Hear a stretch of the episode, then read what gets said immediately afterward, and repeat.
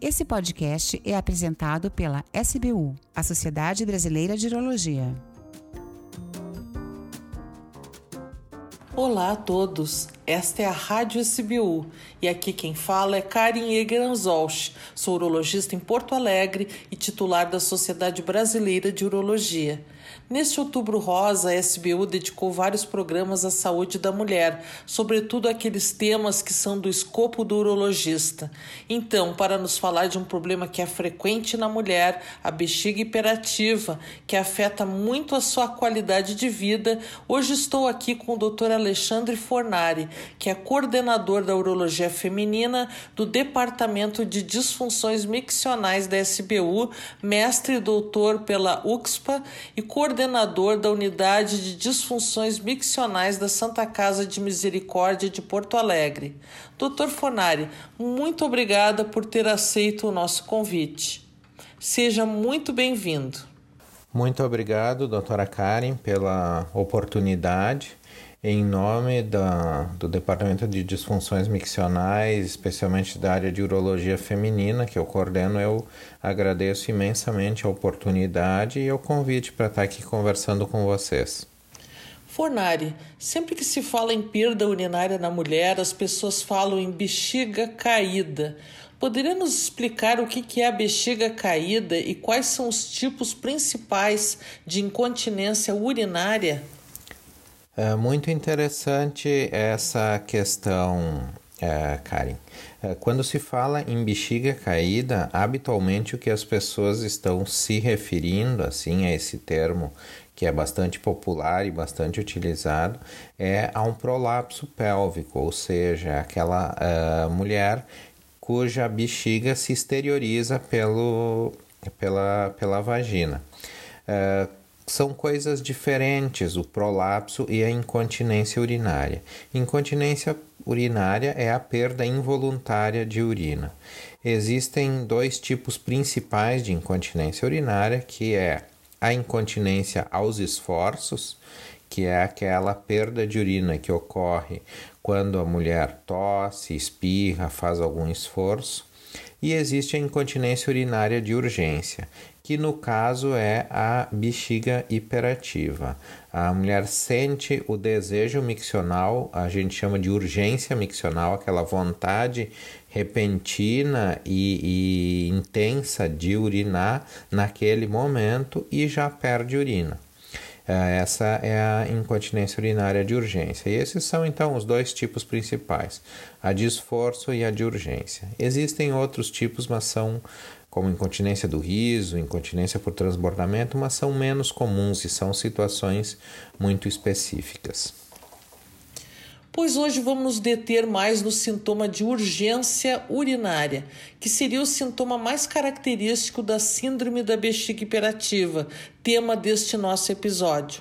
Poderia nos definir o que é a síndrome da bexiga hiperativa, como se manifesta e de que forma afeta a qualidade de vida? Muito interessante uh, uh, essa questão. A síndrome da bexiga hiperativa é, como toda síndrome, ela se caracteriza por é um conjunto de sinais e sintomas que definem uma condição. E o principal sintoma da síndrome da bexiga hiperativa é a urgência urinária, é aquela vontade súbita e inadiável de, de urinar. Acompanhando a, a, urgência urinária, que é o sintoma básico, nós temos a noctúria, que é urinar durante a noite, acordar de noite para urinar, a polaciúria, que é urinar frequentemente, é, o aumento do número de micções, é, usualmente acima de 8 micções nas 24 horas, já é considerado um aumento da frequência urinária tá? E a urge incontinência, que é a perda de urina no momento em que o paciente sente esse desejo súbito de urinar. Uh, em relação à qualidade de vida, ela é extremamente comprometida nos portadores de bexiga hiperativa. A gente tem alguns estudos que, que comparam o comprometimento da qualidade de vida através de questionários de pacientes com diabetes de bexiga hiperativa e a gente percebe que a bexiga hiperativa compromete mais a qualidade de vida do que a diabetes e mais do que algumas outras uh, doenças crônicas. É, mas assim, considerando a vivência do paciente, a gente sabe que o paciente que tem bexiga hiperativa, quando chega num lugar diferente, a primeira coisa que se preocupa é onde está o banheiro, como eu posso acessar o banheiro de forma rápida uh, e, e, em alguns casos o paciente passa a não sair de casa por medo de perder urina, por uh, uh, vergonha, por uh, ficar constrangido, por se sentir cheirando a urina, enfim, uh, uma série de, de situações que acabam inibindo socialmente essa pessoa e dificultando muito o seu convívio com familiares e com outras situações sociais que se apresentam. O estudo Brasil Lutz fez um importante levantamento sobre o assunto no nosso país. Identificou que ambos, homens e mulheres, são igualmente afetados pela bexiga hiperativa, mas que havia uma diferença com relação ao tipo de manifestação do problema. Poderia nos falar mais a respeito, Fornari? Sim, uh, foram muito interessantes os resultados desse estudo. Na verdade, os achados eles reproduzem eh, os mesmos achados já identificados em outros estudos internacionais e ele nos mostra o seguinte que os pacientes que têm bexiga hiperativa eles podem ter urgência e podem ter urgeincontinência, tá? Uh, e, é, e existe aí sim uma grande diferença entre homens e mulheres. Uh, nos homens, grosseiramente, dois terços têm apenas urgência, mas não têm uh, urgincontinência. Então, dois terços dos homens têm o que a gente chama de bexiga hiperativa seca. Eles têm aquela vontade de urinar e eles conseguem ir ao banheiro e urinar. Só um terço dos homens tem incontinência urinária. Sentem a urgência e perdem urina. Já em relação às mulheres é o contrário, dois terços das mulheres têm urgeincontinência, tá? Tem a sensação de urgência e, perde uri, e perdem urina. Só um terço das mulheres com bexiga hiperativa tem a bexiga hiperativa seca, que conseguem é, chegar até o banheiro e urinar.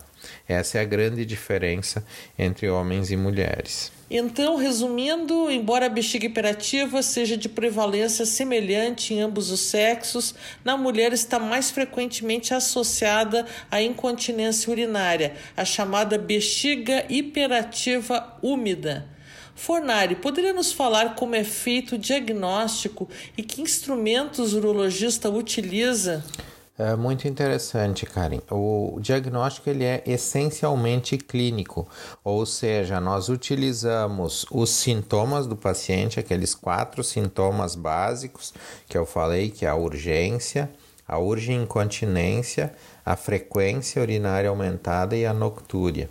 Para a gente, através desses sintomas, tu consegue ter uma ideia se o paciente tem bexiga hiperativa ou não.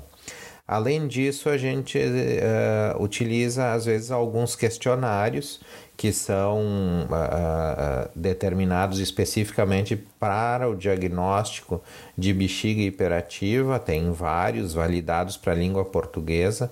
Um dos que a gente mais utiliza é o ABV8, que através de oito questões, dependendo do que o paciente nos responder, nós vamos ter um score. Se for acima de oito, esse paciente tem bexiga hiperativa.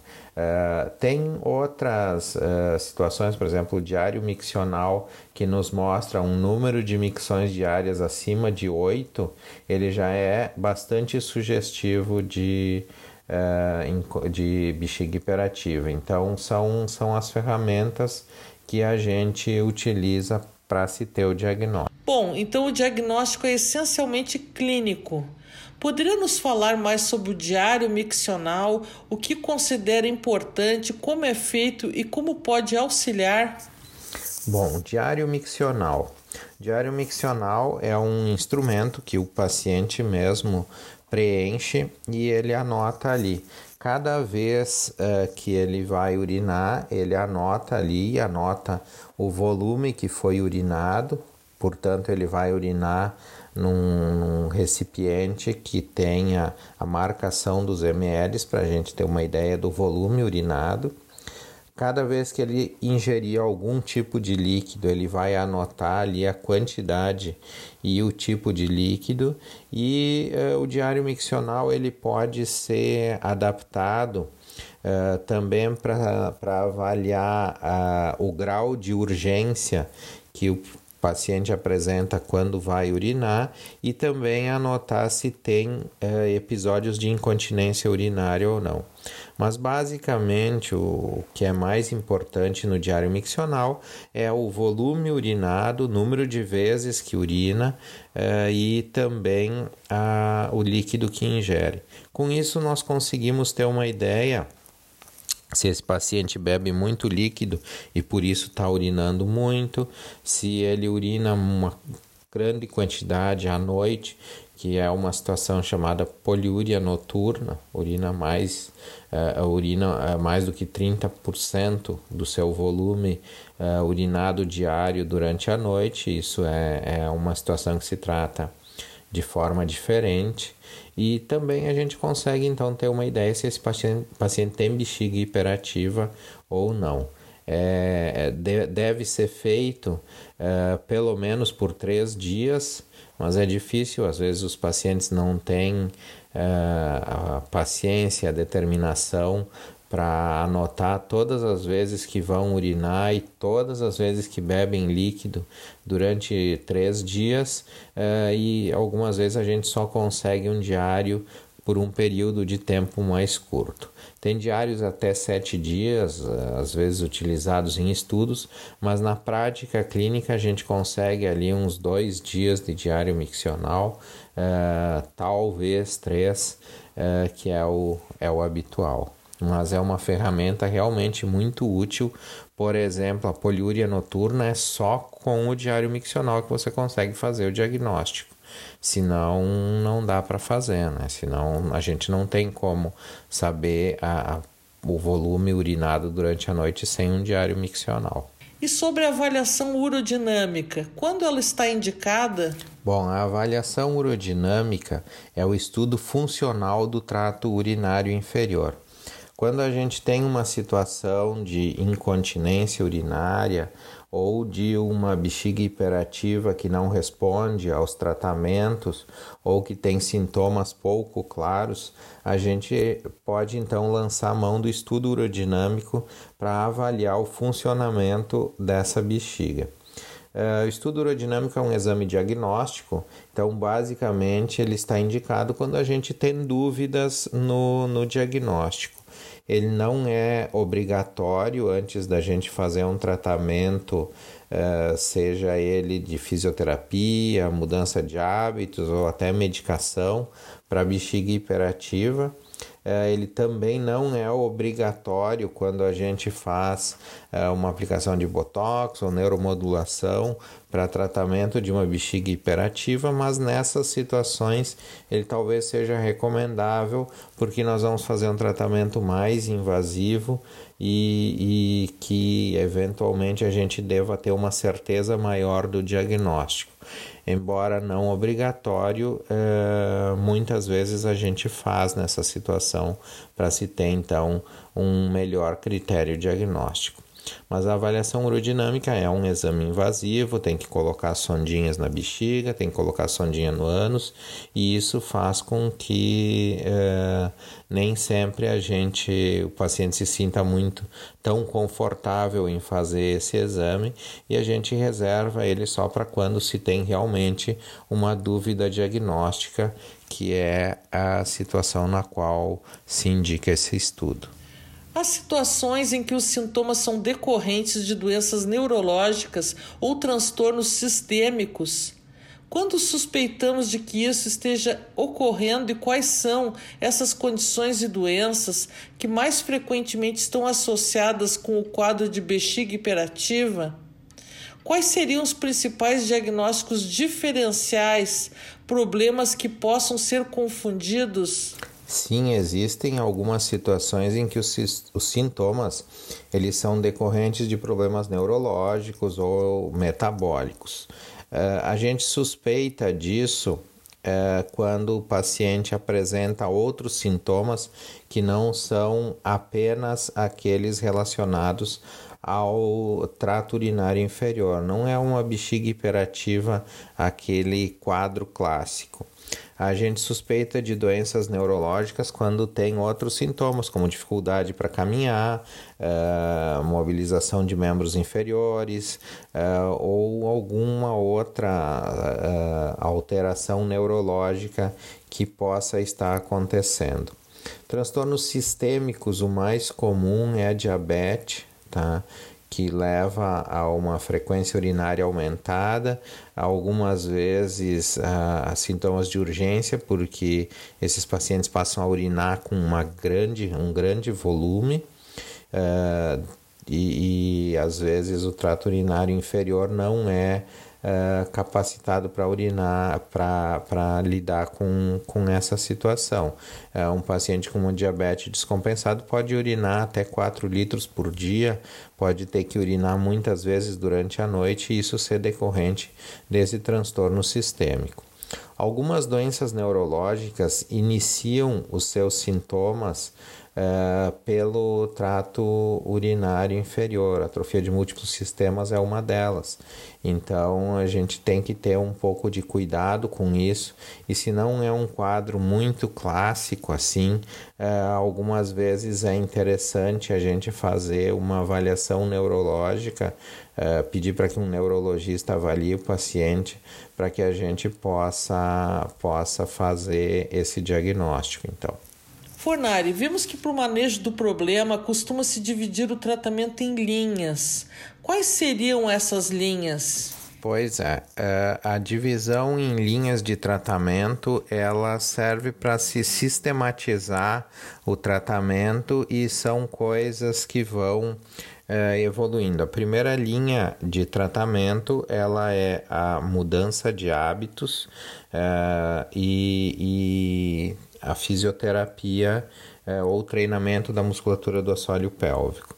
A segunda linha de tratamento ela é medicamentosa e aí existem os anticolinérgicos, o beta-3 agonista, basicamente essas duas classes de medicações e com os seus respectivos representantes de cada classe.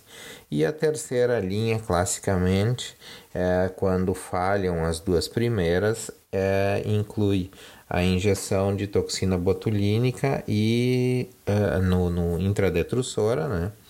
É, e a neuromodulação sacral.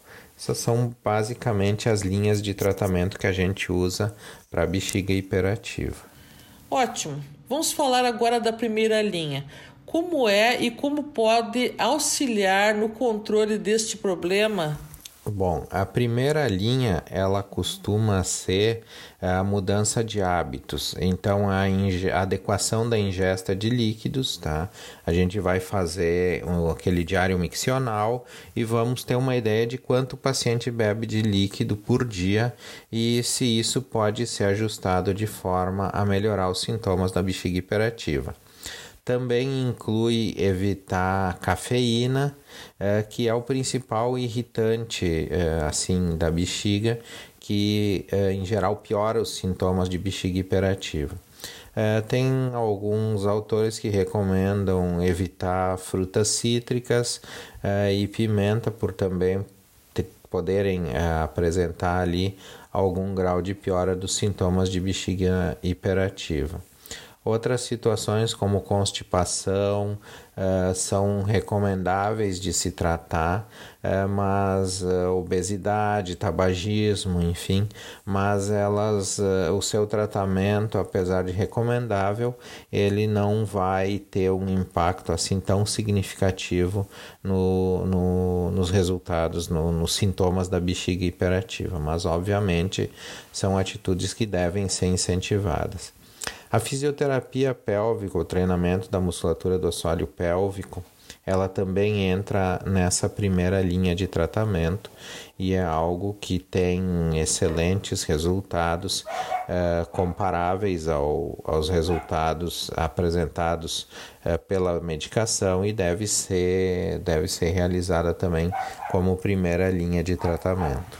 E sobre a segunda linha, o que dispomos no mercado para chegar na segunda linha, o paciente tem que necessariamente passar pela primeira? A segunda linha de tratamento, então, ela é medicamentosa, tá?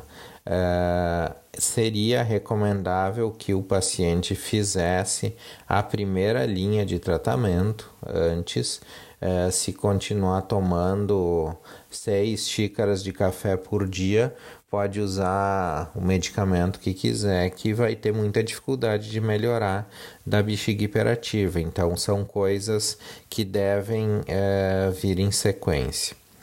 É, em termos de medicação, nós temos basicamente duas classes de medicamentos que são utilizadas hoje para tratamento da bexiga hiperativa, que são os anticolinérgicos, que tem vários representantes é, no mercado, como oxibutinina, solifenacina, darifenacina, é, tolterodina, que é um dos mais antigos, embora extremamente eficaz, e que, que são, são utilizados uh, em grande escala.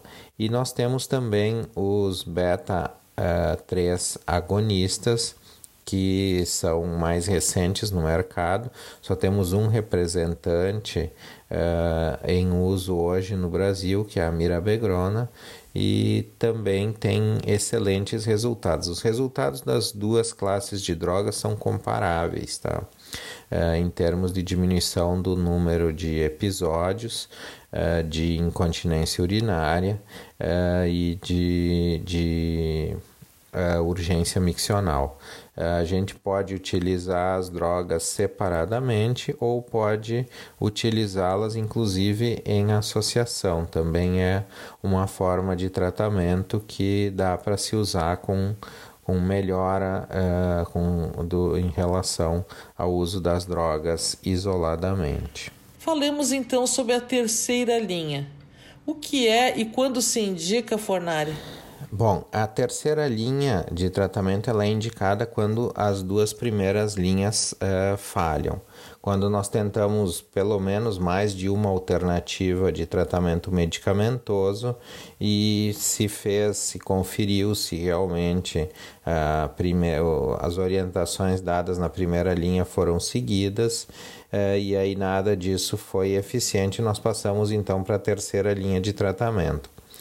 Uh, consiste na aplicação de toxina botulínica ou botox eh, na musculatura da bexiga, no, no músculo detrusor, ou também a gente pode fazer o implante de um neuromodulador sacral, uma espécie de um marca-passo da bexiga.